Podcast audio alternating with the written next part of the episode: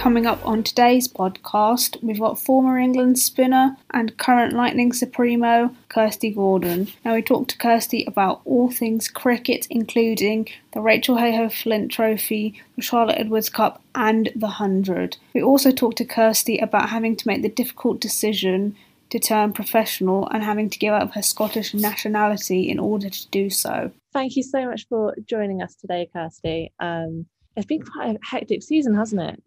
Yeah, it's it's been crazy, especially when you compare it to I suppose last season when we obviously barely got any cricket in, and we've had the the county staff, the Rachael Heyhoe Flint, and now the Charlotte Edwards Cup, and so yeah, it's been it's been full on. It's been great. Have you been able to breathe much, or is it just been kind of like just non-stop? Yeah, it's been um, it was all right. Like it's quite slow to begin with, you know, with the county stuff, and then since we've got into the thick of it in the regional stuff, it has been pretty full on and like I told you the other day, like me and Kathryn have moved house, so it's just been manic. But nah, I quite I quite enjoy life when it's full on. Yeah, because we just said you moving house. So who are you living with at the moment? Brycey, just the two of us. Um, we've moved into a little two bed, so it's um, it's quite nice to get some space, and we're just on the edge of Loughborough as well, which is nice. Yeah, because I saw on your Instagram you cutting the grass or something, and the garden look huge. You could probably have like a I know strip in there. To be fair, you don't need to come onto yeah. campus to train. I know it's decent to be fair. I've got quite a big garden, so we'll get some barbecues at the back end of the summer, hopefully after the hundred. Nice, yeah. So we're going to start off talking about um, lightning at the moment. Um, obviously, it's been a bit of a tough season for you. It's been quite a mixed bag, I guess, because you've had some like high moments and didn't quite go to plan. I heard like the wicket was really slow at Leicester and it was quite a difficult match to play and everything. But you personally have had some really good performances. So, what are your thoughts on the season so far? Obviously, we're halfway through both Rachael Heyhoe Flint Trophy and the Charlotte Edwards Cup now. So tell us a little bit about your season in 2021.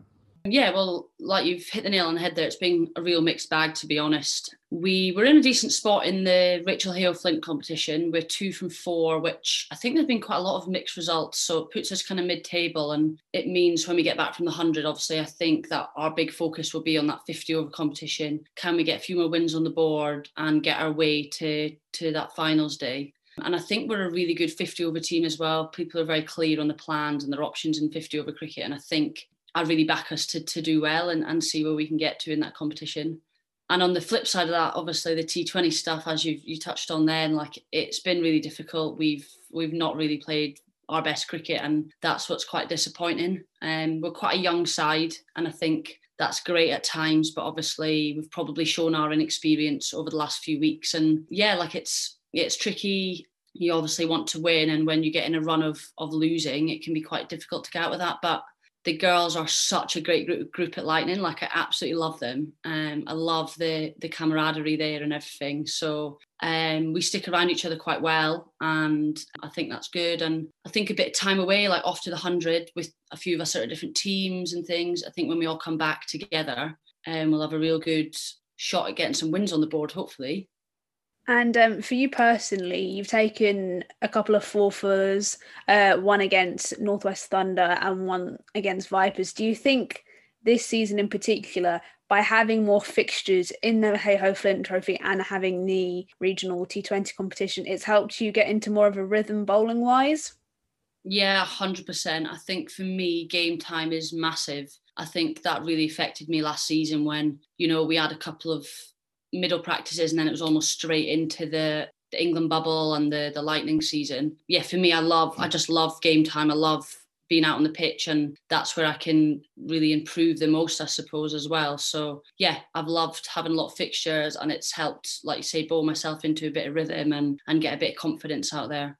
Yeah, because thinking about 2020 as well, obviously with COVID, and you're one of the England players with um, Tammy Beaumont to join Lightning, and I guess there's that added pressure as well for you. And you went quite quietly, I think, in terms of like you're really economical. But because you wasn't taking the wickets as regularly as you were this season, I guess it, it mounts a bit of pressure for you because you want to be that big name, I guess. Um, so how did you find it?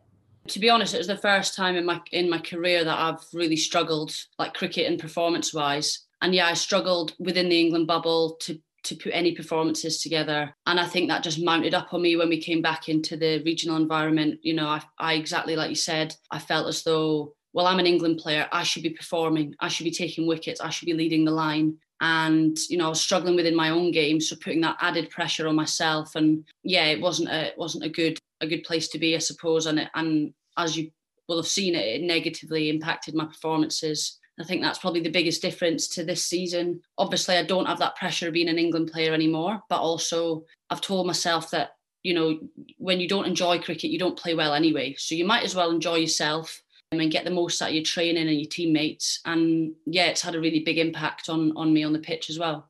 But you were still so economical as well, and like you can't take that away. Like just because you weren't getting those kind of wickets like you were previously, it doesn't mean your performances weren't good because they still were good. It was just quite quiet, I think, and people sometimes forget that. Like it's such an important role that you play as well, especially with the balls. You know, you are building that pressure on the bat and creating those dot balls. You don't have to take like four furs, five furs every single match. It's nice though, isn't it?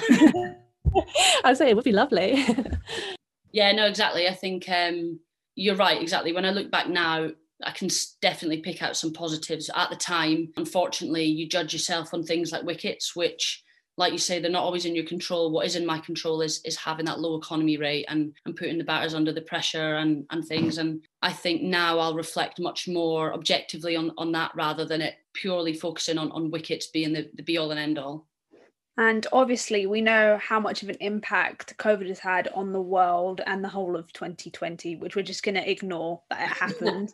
2020 didn't exist. For you as a player at Lightning, how has COVID impacted the way that you train?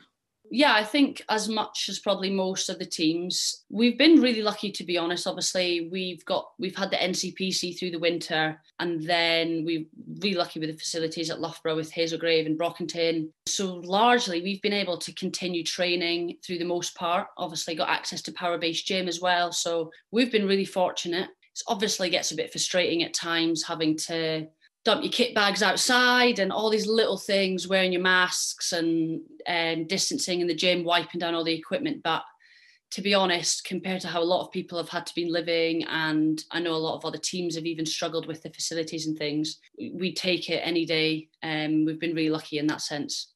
Yeah, definitely. You spoke about the camaraderie within the group as well. And obviously, we'll talk about the KSL in a bit, but it is kind of some of the older faces and some new faces. You've got like the likes of uh, Michaela Kirk joining you, completely new name for the domestic circuit in England. So tell us a little bit more about the players who are playing for Lightning at the moment. Yeah, so obviously, like you say, there's there's the likes of myself, the Bryces, Abby, and Lucy who have been part of Lightning and are probably kind of the senior senior faces, and Sonia obviously in there. But there's a lot of lot of younger girls, a lot of new faces.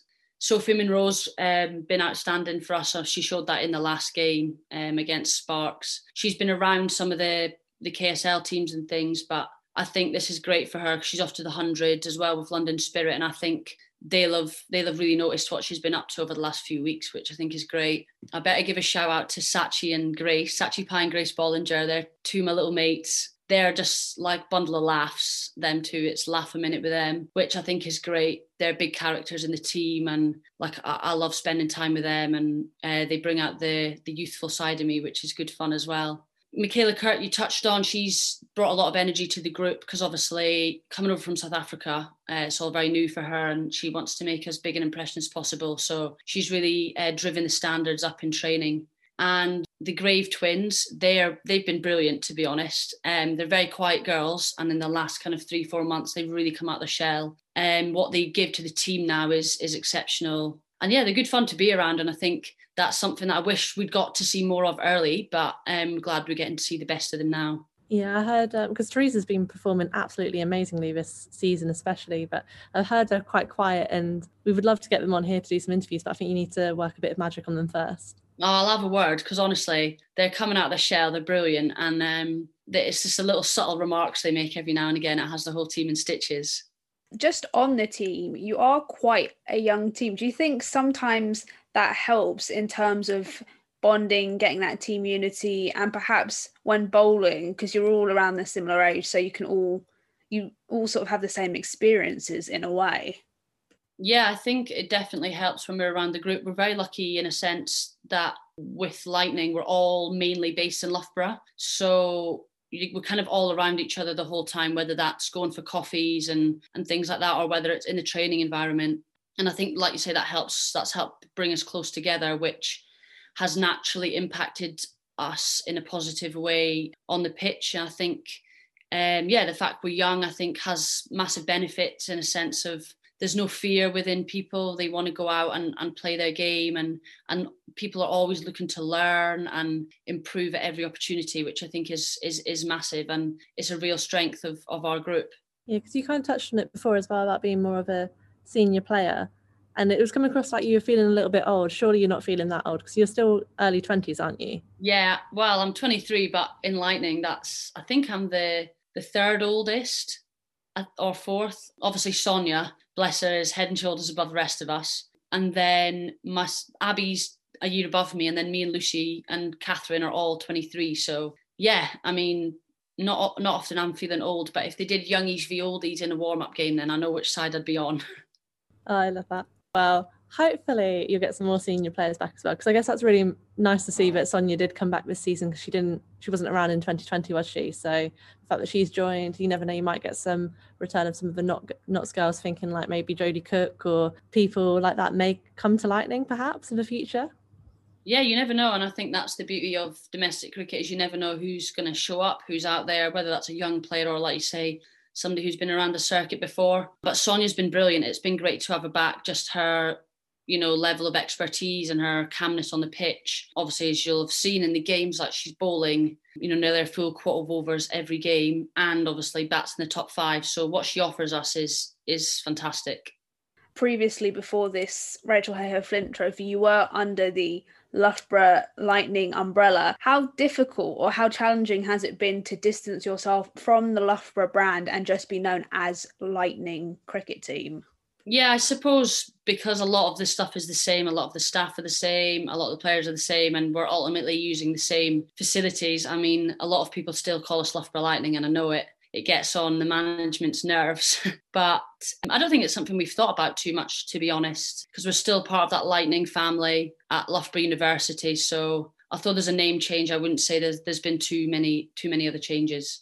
Yeah, but I guess it's important to represent the whole of the East Midlands now, and there's that added responsibility, I guess. And you played for Nottingham in the past, haven't you? So, what is it like when it comes to the counties that kind of feed into Lightning now? Is there much involvement? Do you get to go out into the communities much?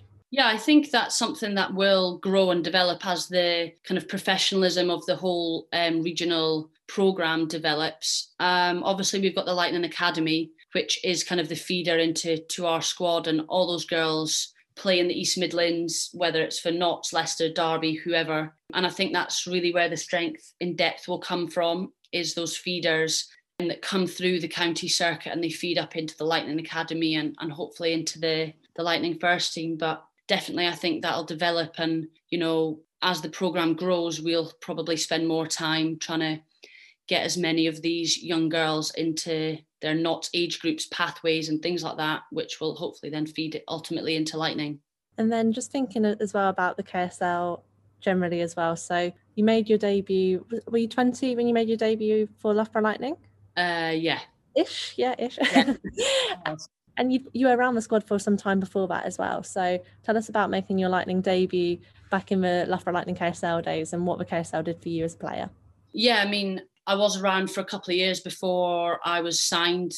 A combination of getting me kind of involved in the environment and obviously as i'm sure you know the kind of scotland england rules and regs which made it quite tricky to to get involved early on but when i finally made my debut yeah that was I remember you were there, Hannah. I remember that. It was pretty special. We were somewhere in Lancashire. I remember being really nervous, not knowing if I was going to play kind of in the lead up to it. Uh, I guess when you get signed as a local player and you've only ever really played county cricket until you kind of establish yourself in that 11, I didn't really know which way the, the balance of the team was going to go. So I was, first of all, obviously delighted to get picked. And then I had a good debut. I think I took two wickets and it just settled me in. And from there, I kind of felt the world was my oyster a bit. And I think sometimes I wish I could get back to that kind of place I was in in 2018 because not once did I think about playing for England or anything other than I just want to bowl today and I just want to do well today. That was all it ever was. And I played my best cricket of my life probably then just bowling, enjoying it, loving it, not thinking too much about anything. And yeah, it's it, it really set me up um, my whole career um, that first year in the KSL. I read somewhere, so do correct me if I'm wrong, but it said that you were the leading wicket taker of the 2018 Kia Super League. I don't know if that is correct or not. Yeah, it's correct. but it kind of links to what you were saying previously that in 2018 you felt like you were at your best. Is that why perhaps you think you got the wickets that you did, or did you just feel like because there wasn't that added pressure, you know, of I've got to play for England, I've got to do this, I've got to do that, it kind of freed your mind to just go out there and have fun and take wickets? I think a combination of of those things, and also when you've kind of just played county cricket, I guess in the lead up to the competition, opposition teams, for example, they may be talk like they will be talking about the bowlers in the in the opposition team, and and you know I probably wasn't spoken about that much in 2018. A because people didn't know loads about me, and B they may, potentially didn't see me as a as a key bowler coming into the competition. So I probably had that relative unknown factor um, on my side. And like you say, you've hit the nail on the head, coupled with the kind of freedom to express and to play with, without pressure. All I wanted to do was play for Loughborough Lightning, and there was nothing else in the forefront of my mind, you know, which just allowed me, like you say, when I went out to bowl, all that was in my head was how am I going to get the batter that's at the other end of of the crease out. Yeah, and you, that was a phenomenal year for you. It was kind of like a whirlwind, wasn't it, of just so you've had to make that decision between Scotland and England, sign the papers. You've got a bit of a story about that, haven't you? Did it cost a fiver or something? Yeah, yeah, yeah. I had to. Um, it has to be like witnessed by a lawyer or something like that. So Rob Taylor came with me, and we went into some random solicitors in Loughborough, and he charged me a fiver to sign on this piece of paper. Five pound to sign my nationality away. That's my joke. it's crazy, isn't it? But in all seriousness as well, that decision must have been really, really tough because you played for Scotland for years and years before that. You know, you'd had reasonable success. And then, you know, you've got this situation of, right, do I become a professional cricketer? But at that time, it was just for six weeks. It wasn't for a year round program. So it was a bit of a risk for you, wasn't it? It was a huge risk. Um, and sometimes I look back and I think, geez, like that really was a risk. Um, but yeah, I think the biggest thing for me was would I look back in two years, five years at the end of my career and think, God, maybe what could I have achieved? What could I have done? Or would I look back and think, do you know what? I gave it a crack and maybe I wasn't good enough. And for me, that option was always the one I was going to pick. And yeah, like you say, it was a whirlwind to have such a good KSL and then get picked up by England on the back of that. And, you know, even looking now, having, you know, I've lost my England contract. I'm obviously still professional cricketer and I'm really lucky for that. But I wouldn't have changed any decisions I made because at the time it was the exact right thing for me to do. And I've got some amazing memories because of that. And you know, hopefully it's it's not the end of my England career either. Yeah, no, I'm sure it won't be. Yeah. yeah. So in 2018, you went to St. Lucia and Antigua off the back of the KSL performances and your county performances. And again, there, you, your debut, you got player of the match. So again, it was just going from strength to strength to strength, wasn't it? Yeah, it was, and and it was all very all happened so quickly. Again at the World Cup, obviously there's pressure. You're playing for England. You're at a World Cup, but it didn't really sink in to be honest when I was there, and I was just playing again, a bit like the KSL, just kind of taking it in my stride and not really probably appreciating what I was doing. And there was massive pros to that in the sense that you know you don't feel the pressure as much, and you just I just played and had great success but obviously, looking back, I probably think, oh, did I really like appreciate what what I was doing and where I was and and take those moments in? And I think that's something that if I ever play for England again, I know I'll make sure I take in those moments that little bit more. And obviously, it'll probably mean that little bit more as well. And obviously, we've touched a little bit on the fact that you did play for Scotland and then you met switched allegiances to England. What are some of the differences you maybe perhaps have noticed playing for both sides? If there are any? The biggest difference is just the professionalism um, within the England setup. Obviously, they've been fully professional since 2014 but i've obviously been helped to be funded since like way before that as well so and the strength of the domestic circuit is huge in kind of providing that professionalism to the england team a lot of the Scotland girls have huge natural talent and potential, but unfortunately, when they're working nine to five full time jobs and they don't have the educational resources and the the kind of time to put on task, I think you know there's there unfortunately at the minute they are parallels apart. But that's an area that I massively see Scotland improving in as they begin to become that little step more professional. I think they'll grow leaps and bounds in the in the coming years. And then with your World Cup debut as well, it was tainted a little bit by the interview where they confused you with Sophia Dunkley, and you did so so well. Like at that moment, uh, my respect to you literally went up because obviously I've seen you in KSL, I've seen you do your media bits and stuff, and you know you're good, absolutely fine. but in that moment, I was like, oh my god, what a hero! Because you kept your composure. You could have easily just been like, "What are you chatting?" Could have got a bit I would I don't know how I would have responded to that moment, but tell us a little bit more. Tell Alex what was going on because Alex didn't get to see it at that time, and yeah, it tainted the experience, I guess, a little bit. Yeah, it did. It really did, to be honest. Um, and it's something that to this day I've refused to ever watch back.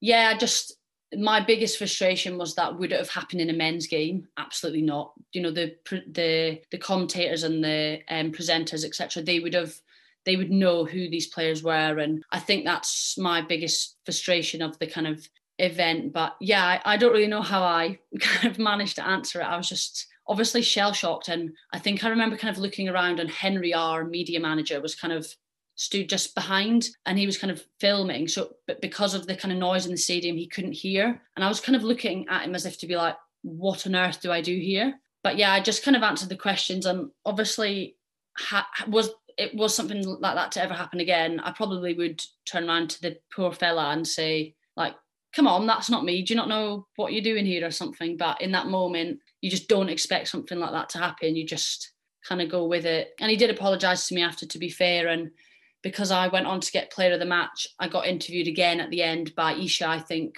who obviously knew who I was, and it was a much better interview. So thankfully, it didn't it it didn't um, ruin the experience too much.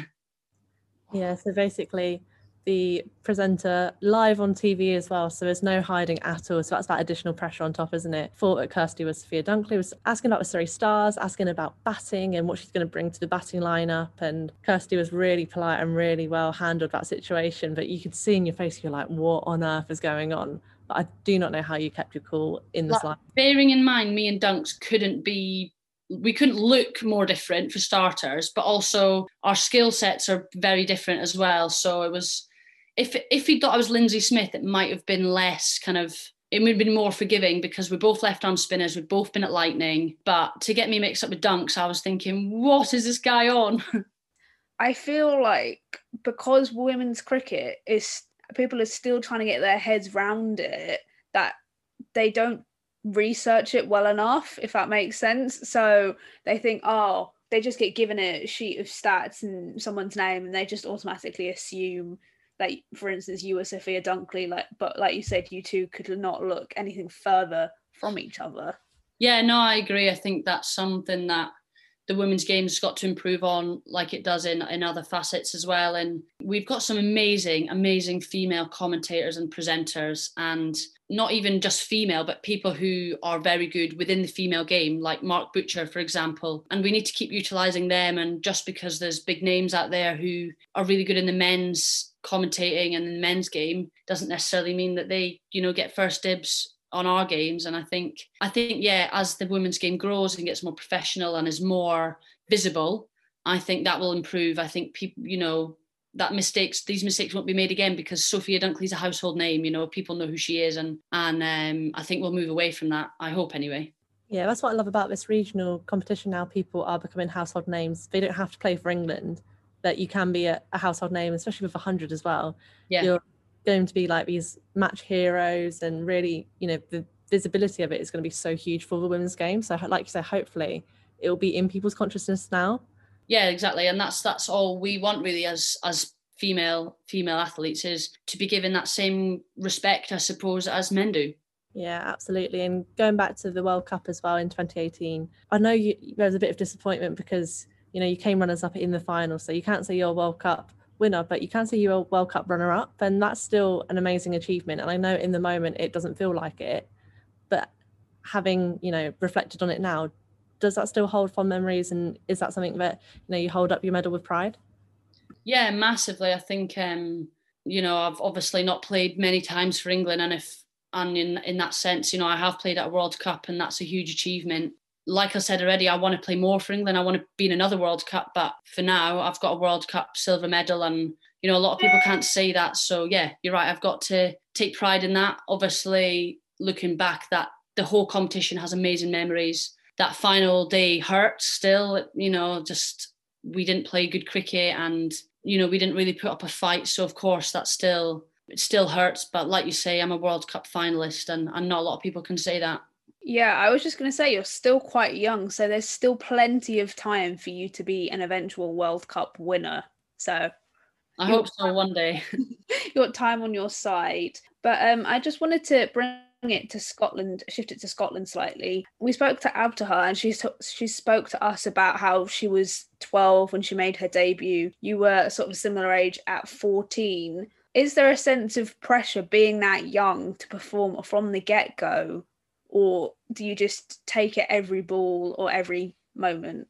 Obviously, I remember being very nervous at that age, of course, you're going to have a lot of nerves. But I don't think you realise, or I certainly didn't realise, the kind of magnitude of of what I was getting involved in. I suppose at that time, you know, when you're 14, like that's so young. Like I look back now, that that's really young. That's nine years ago. I had no idea what I was getting myself into. I played cricket because I enjoyed it and I was good at it. There was no kind of extra pressure on me in that sense to perform. It probably wasn't until I was kind of 16, 17, and I was the frontline spinner at Scotland that I kind of started to think maybe a bit more about performances and things like that. So probably not because like like say 14 and 12, like that's so young. Um, you don't really think about it much. And I think as the game moves more into professionalism and you know the volume of, of girls playing cricket in Scotland increases, that that'll happen less and less as well. And what was your entry point into cricket? Did you have somebody that you looked up to? Was it through like a family member or do you just turn up to like an after school club and got involved that way?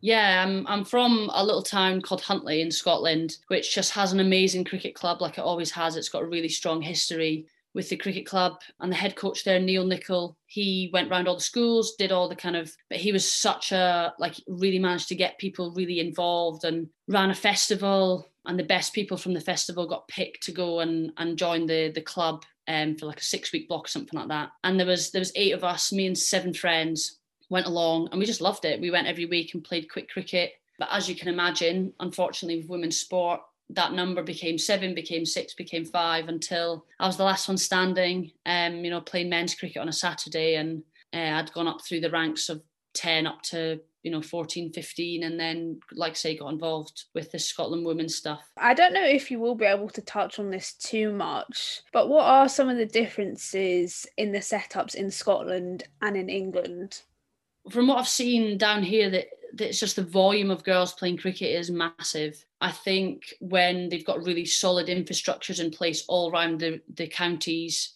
it makes a big difference. And once you've got that infrastructure in place and you've got, say, 10, 15 girls playing, I think the feed, the feeder in becomes much easier because these girls can see girls playing cricket and they can see women playing cricket. So that whole kind of circle becomes much bigger. Whereas in Scotland, I when I began playing cricket, I couldn't name you a female cricketer you know, I could have told you about Kevin Pietersen and Ian Bell, but I couldn't have told you about any female cricketers. The first female cricketer I met was when Kari Carswell, the Scotland captain at the time, came up to Huntly because we had such a, an amazing girls section. Um, you know, she came up to kind of see what it was about and kind of aim to inspire, which which she did because I was like, wow, there's actually women that play cricket. This is amazing. It's not just a game I'm going to have to play with the boys my whole life for. And yeah, because um, Kari's now uh, head of women's cricket for Middlesex and the MCC, isn't she? So yeah. she's gone on to really big things, I guess, as well. So it's really important to have those kind of female role models. But you're now one of those female role models, like representing Scotland and England, obviously, because I guess you still have that, like, you know, Scotland badge on you as well, don't you? Do you feel a sense of pride that you, you're there to show other Scotland girls what they can become? Yeah, massively. And I think, yeah, we're um, like you say, obviously, I'm I want to represent England, but for me, I'm Scottish and I represent Scotland in in that way, like you said. And yeah, like definitely, I think Abta's another great example of somebody who's going to fly the flag. You know, she's going to be in the hundred. Um, I can't wait to see her um, at the end of the week as well. And yeah, exactly, she's going to be showing those girls back home that by even putting in performances within Scotland, it can get you recognised to come and play in in franchise competitions and I guess for me, yeah, that's exactly what I want to do. I want people to think there's there's no limit to to what you can achieve. Even if you're from a, a small rural town in the north of Scotland, you know, you can you can go on to achieve what you want to achieve within the sport. That's so powerful. Honestly, Abtaha did say when we interviewed her that she's really looking forward to reconnecting with you and how you were inspiration for her to be able to you know see it to be and as she is a spinner herself as well obviously she takes a lot of like fond memories of playing with you but also seeing you to aspire to be like you. So what's it going to be like when you you know put on the orange for birmingham phoenix and hopefully you'll both be playing at the same time yeah, I'm really looking forward to it, to be honest. Like I'm looking forward to a different challenge, different coaches, management, learning off different players and, and things. And ultimately, yeah, like I'm looking forward to seeing Abtaha, like you say, and seeing how far she's come, I suppose, because the last time we played together, she would have been well, I would have been she might have been like 14 or 15. So she'll have come a long way and I've obviously come a long way. So it'll be nice to kind of catch up and, and see how each other's tracking. Yeah, and I guess you've got a bit of added responsibility because you're one of the higher picked players as well. So you must have taken quite a lot of confidence from that as well. Yeah, definitely. I think, like, yeah, definitely, like you say, and I'm looking forward to supporting players like Abtaha and, and working with her as well and seeing how, how much I can kind of give to her in that sense. And yeah, like I am really looking forward to it. I think I've dealt with the pressure of being a a key player in Lightning really well so far this summer. And I'm looking forward to the pressure of the 100. And I think that's the difference in my mindset to last year is I want to use the pressure as as a positive rather than let it bring me down. Yeah, I absolutely love that because I guess you've been used to the bubble kind of side of things as well. Because with the 100, we've seen like an announcement that it's going to be a tighter bubble to ensure that the tournament does happen. So, how are you feeling ahead of that? Yeah, I'm I'm I'm a bit nervous about that. To be fair, I think the strict bubbles of like last summer and things were really tricky.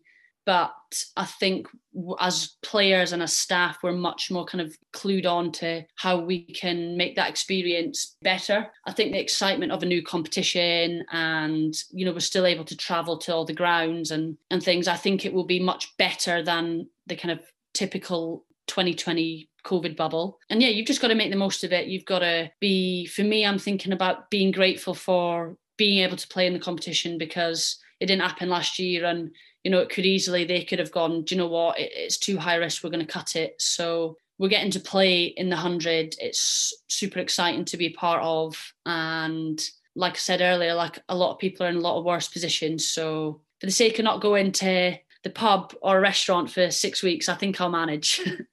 And also, just on the 100 and the tournament as a whole, what are you most looking forward to during your time at Birmingham Phoenix? I think for me, I love like connecting with new people and learning um, as much as I can. So there's obviously three overseas playing that I've never met before. I don't know them. So I'm looking forward to learning off them. And a bit like Lightning in the KSL, there's always good camaraderie around these competitions and um, yeah, I'm just looking forward to the new environment and and getting started. To be honest. And uh, are you prepared to be whacked in the nets from uh, Shafali Verma, perhaps, or are you gonna are you gonna bowl rockets at her or spin yeah. rockets at her? I'm I'm a bit nervous about that. To be fair, watching the way she took Brunty apart in that last T20, I might be avoiding. I'll be avoiding her net when we're in training. I think. But in all seriousness, like geez, like she's 17 and uh, she hits a clean ball. So if she can get going in this in the hundred, then well, I think we're the ones to watch because she she can change the game in in an instant. And uh, just on the hundred as well, how important or how much of a game changer do you think it will be for women's cricket? I think it's massive. I think they've really, really upped the the ante in a sense of making this competition equal in terms of what you see, the publicity, the the TV, um, everything. So yeah, I think Hannah, you said earlier, you can't be what you can't see. The hundred epitomizes that because it's going to be whether it's on Sky or BBC, people are going to tune in and they're going to see women's cricket and they're going to see that for the next six weeks. I think that's massive uh, for the women's game. It's massive it's particularly for the women's game in this country to get young girls involved. And I guess the important bit is not during the 100, it's after the 100. What can we do to kind of keep that momentum alive and get girls involved in cricket, get them down to their local clubs, get them doing dynamos and these initiatives that the 100 um, are working with? And, and yeah, there'll be some more um, talented girls picking up a bat and a ball and hopefully this is the beginning of of it going from strength to strength. You touched on obviously the overseas players that will be joining you. You're really looking forward to playing with them, but who specifically do you have your eye on in terms of being able to tap into their experience or just being a good teammate with, to be honest? Yeah, um, I don't know to be honest, because uh, I don't really know like them hugely well. I think firstly Ben Sawyer's head coach, I'm really looking forward to working with him. Um, he's obviously been around the Aussie women's team and the Sydney Sixers for a lot of years, so he knows the women's game inside out, and so I'm really looking forward to working with him. And I suppose someone like Erin Burns, who's been around Aussie teams, and she's that little bit older, so she has so much knowledge and experience. So I'm really looking forward to yeah, just tapping into their kind of knowledge and and getting to know them as people as well. I have heard that you are rumored to be favourites, so no pressure. When we had Perry though, because you know that's a bit of a game changer. Yeah, Perry and Devine and but yeah.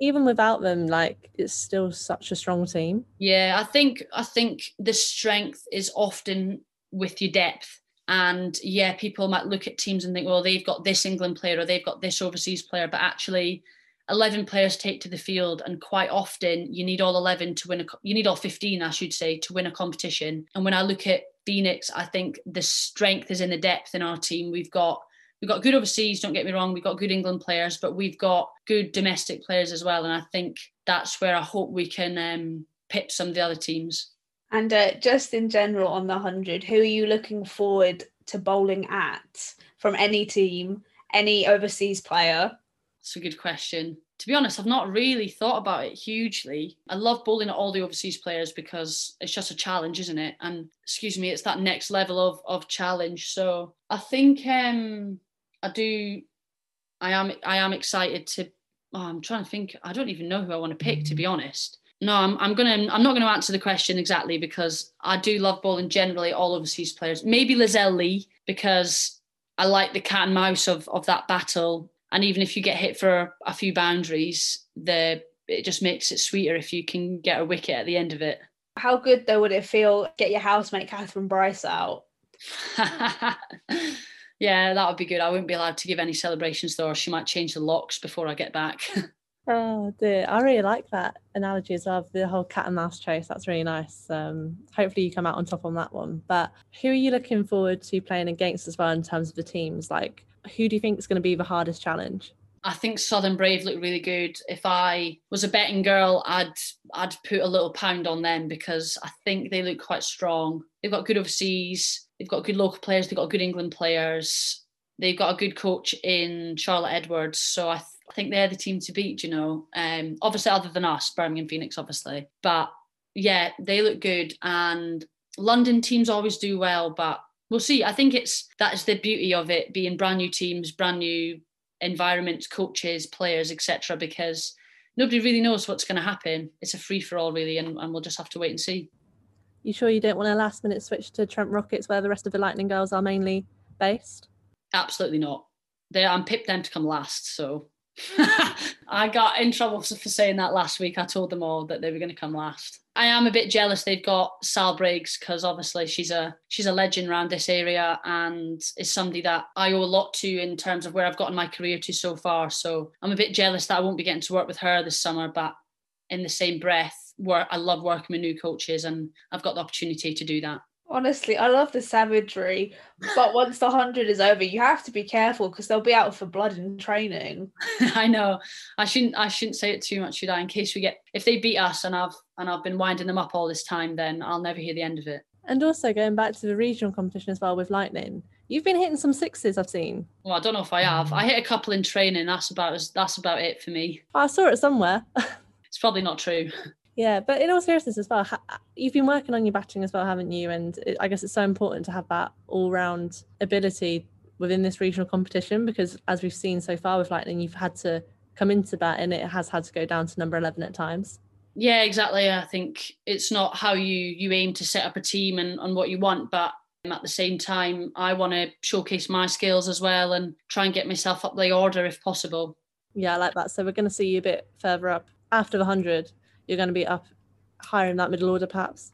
We'll see. If I can get a few runs in the 100, then you never know. yeah, Hannah, she wants to play that Sarah Glenn type role where she, you know, just batters the ball everywhere. Yeah, no, definitely. And also, I, I just had a, a little throwback in my head to there's a really nice video that England did do going to your farm and farm life and everything. So tell us a little bit more about your personal life and your home life growing up in rural Scotland and because it's, it's quite nice it's a bit different isn't it to the normal stories I guess yeah, my my parents were on a farm, and my dad and my brother are full time on the farm. And yeah, growing up, it was like a, a busy household. My mum also worked full time as a stockbroker, so between that, you know, she was transporting me to football, to cricket, to tennis. You know, I, I loved every sport. So yeah, I think I'm very grateful for the kind of background I've got because my parents worked very hard and they kind of instilled that work ethic in me from a young age. And whether it was at school or within my sport and things to kind of you always you always give it your best shot and and see where it'll it'll take you. And i guess now it's really nice to go back there because you can kind of shut off from the rest of the world almost. And i spent my lockdown there during covid and it didn't even though I was obviously felt like I was in lockdown, I can appreciate my lockdown experience was very different to somebody who lives in a town or a city with limited garden space. You know, I had acres of land. I had a big garden. I set up some bowling and fielding drills in the garden. I had my home gym. So yeah, it's it's nice to go back there and kind of remember where you came from and appreciate it in that sense. And yeah, you just touched on the fact that you did play a wide variety of sports. How did you end up settling on cricket?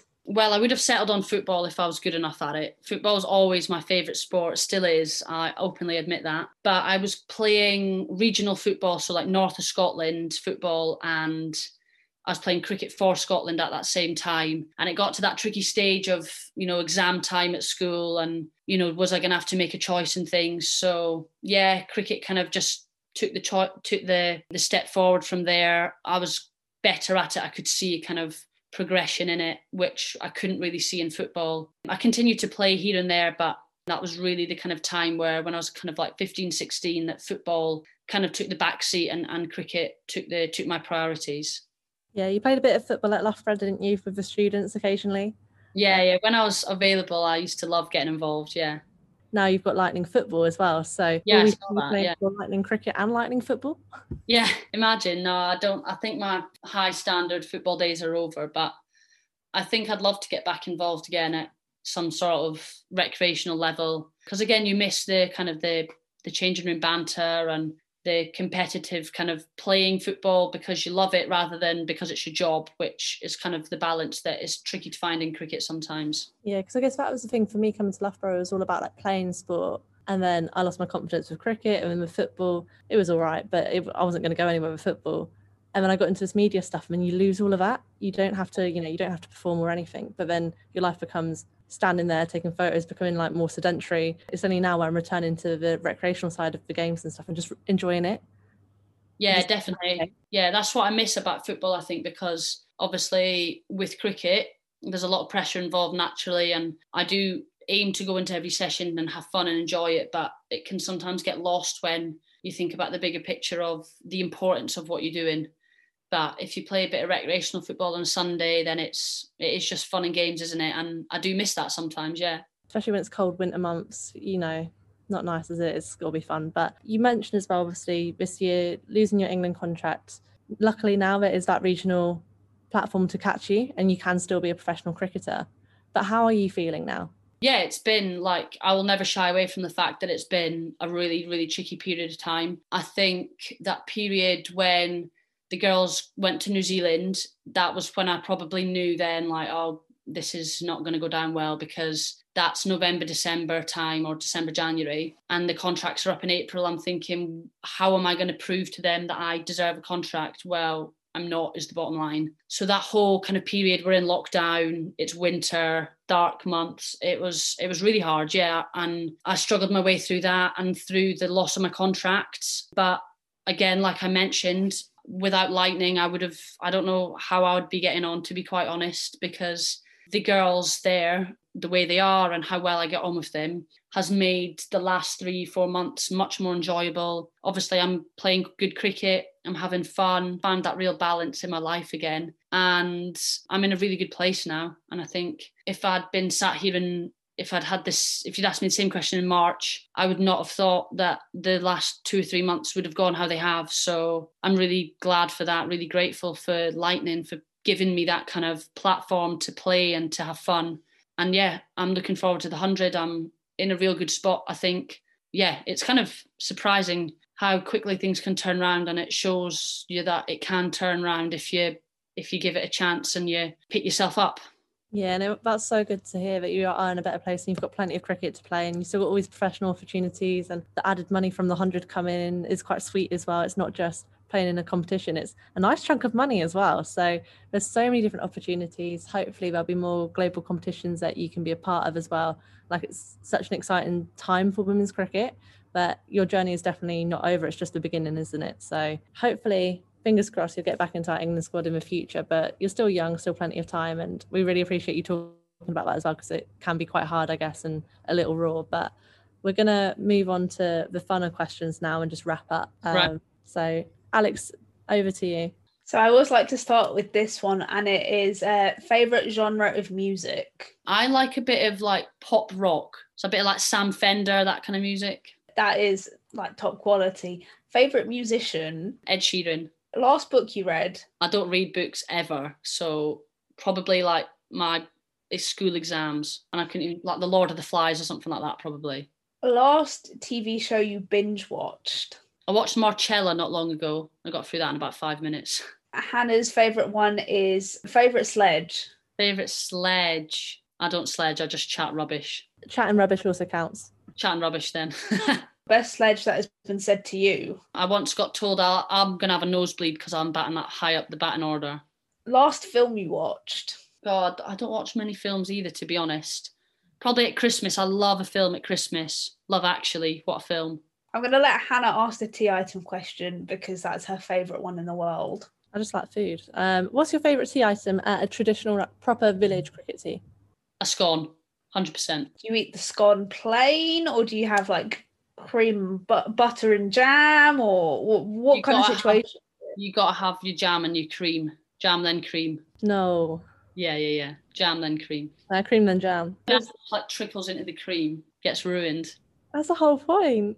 Nah. Cream on top. You know this is almost as bad as the debate. Is it scone? Is it scone? Is it cream before jam or jam before cream? Who knows personal preference. We'll settle on that. Best mate in the Lightning team. Kathryn Bryce. Who has got the worst fashion taste in the team? Nancy Harman. She's gonna kill me. Who's got the best taste in music? Like who's the um, team DJ? Sachi and Grace like to think they're the team DJ. They like to think they've got the good music taste, but it's not my music. It's like that rave music. Awful. Yeah, as you can tell by my face there, I'm not a fan of the rave music. No, neither am I. Is it silly hats and silly sunglasses? Yeah, they love it. Bucket hats. God, no. Bucket hats. Unless you're going to a festival or the football, it's a no for me. They think their their lives are a festival. They think that. Oh good lord. Favourite grounds to have played at? I love Edgbaston to be fair, so I'm looking forward to having some more home games there. And the Sir Viv Richards Stadium in Antigua best place you've played, although I appreciate you may not have played a lot of matches abroad. Probably St. Lucia and Antigua, to be fair. Obviously, it's the World Cup, so it was amazing memories, but it's obviously a beautiful country as well. Perfect. That sounds like it's a good place to wrap up. But thank you so much for chasing me up and getting this in because we were super keen to try and get. We got Rob on, obviously, but I wanted to get a Lightning player on like ASAP too. And it's so good to be able to get your story out there as well. So thank you yeah, for. No worries. Thank you for having me. Massive thank you to Kirstie for coming on and being a guest on the podcast. We wish her all the luck in the world for the rest of the season and for her stint in the 100. And to all our listeners, if you want to keep up to date with everything we're doing, you can follow us on Twitter at W Cricket Chat and on Instagram at Women's Cricket Chat. And if you want to give us a like on Facebook, we are Women's Cricket Chat. And if you wanted to give our personal Twitters a follow, Hannah is at HannahT1194 and I'm at Alex Jane Pereira. This has been Women's Cricket Chat. Tune in next time.